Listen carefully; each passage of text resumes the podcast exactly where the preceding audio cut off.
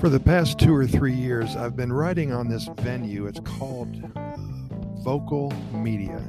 It's a really cool place because uh, so many people, there's about probably five or 600 writers on there, and they write about everything. Every country on the planet, they write about etiquette, they write about food, human behavior, everything. And I do not know the actual writer of this article I'm going to share with you. But if you go on vocal media and you look up plane etiquette, airplane etiquette, uh, so many people are arriving here in Costa Rica, and I have heard so many stories, especially in the past two or three years with the COVID situation going on. There's been some real idiots on the airplane. So I read this story. It's nice and short, so I won't take up too much of your time today but I did want to share it with you. And again, I give all the credit to the writer of this specific article. I did not write it, but I want to share it with you. It's called Plane Etiquette. I found it on Vocal Media. How you should and shouldn't behave on a passenger plane. Shouldn't even have to tell people this.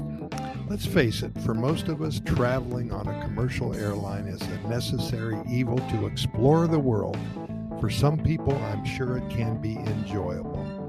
Others still may not ever get on a plane in their life. However, for those of us who are privileged enough to easily travel using a plane, let's develop a list of things to be respectful to the people around us. A small disclaimer that this article has come from a particularly bad experience on a recent red eye flight that I took. So if I sound salty, I probably am.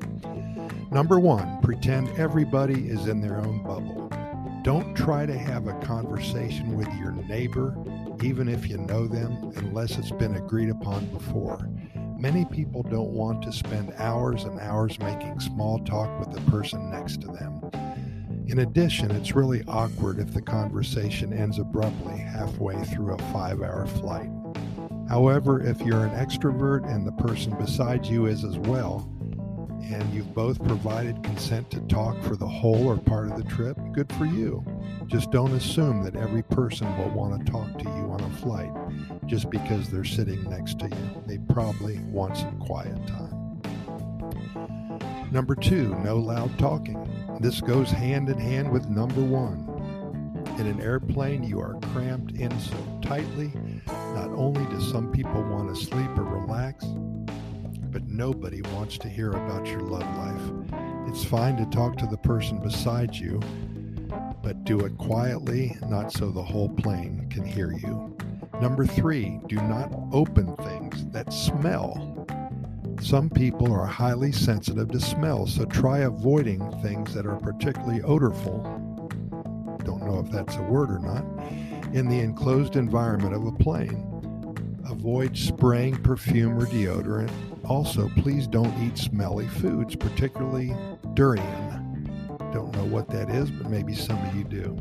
Realistically, you're risking your life if you start opening durian on a plane. Number four, do not play music out loud. This should be a given, but apparently it's not. If you want to watch something or play music, just do the right thing and bring a pair of headphones. You can, you can even pick them up for free with most airlines. In addition, do you really want everybody on the plane to know exactly what you're listening to? Because I know that I wouldn't. Number five, don't rush to get on or off the plane. This causes unnecessary hustle and bustle for everybody. The plane takes off at the same time, regardless of whether you are first or last on. The luggage all comes out at the same time, regardless of whether you are first or last off.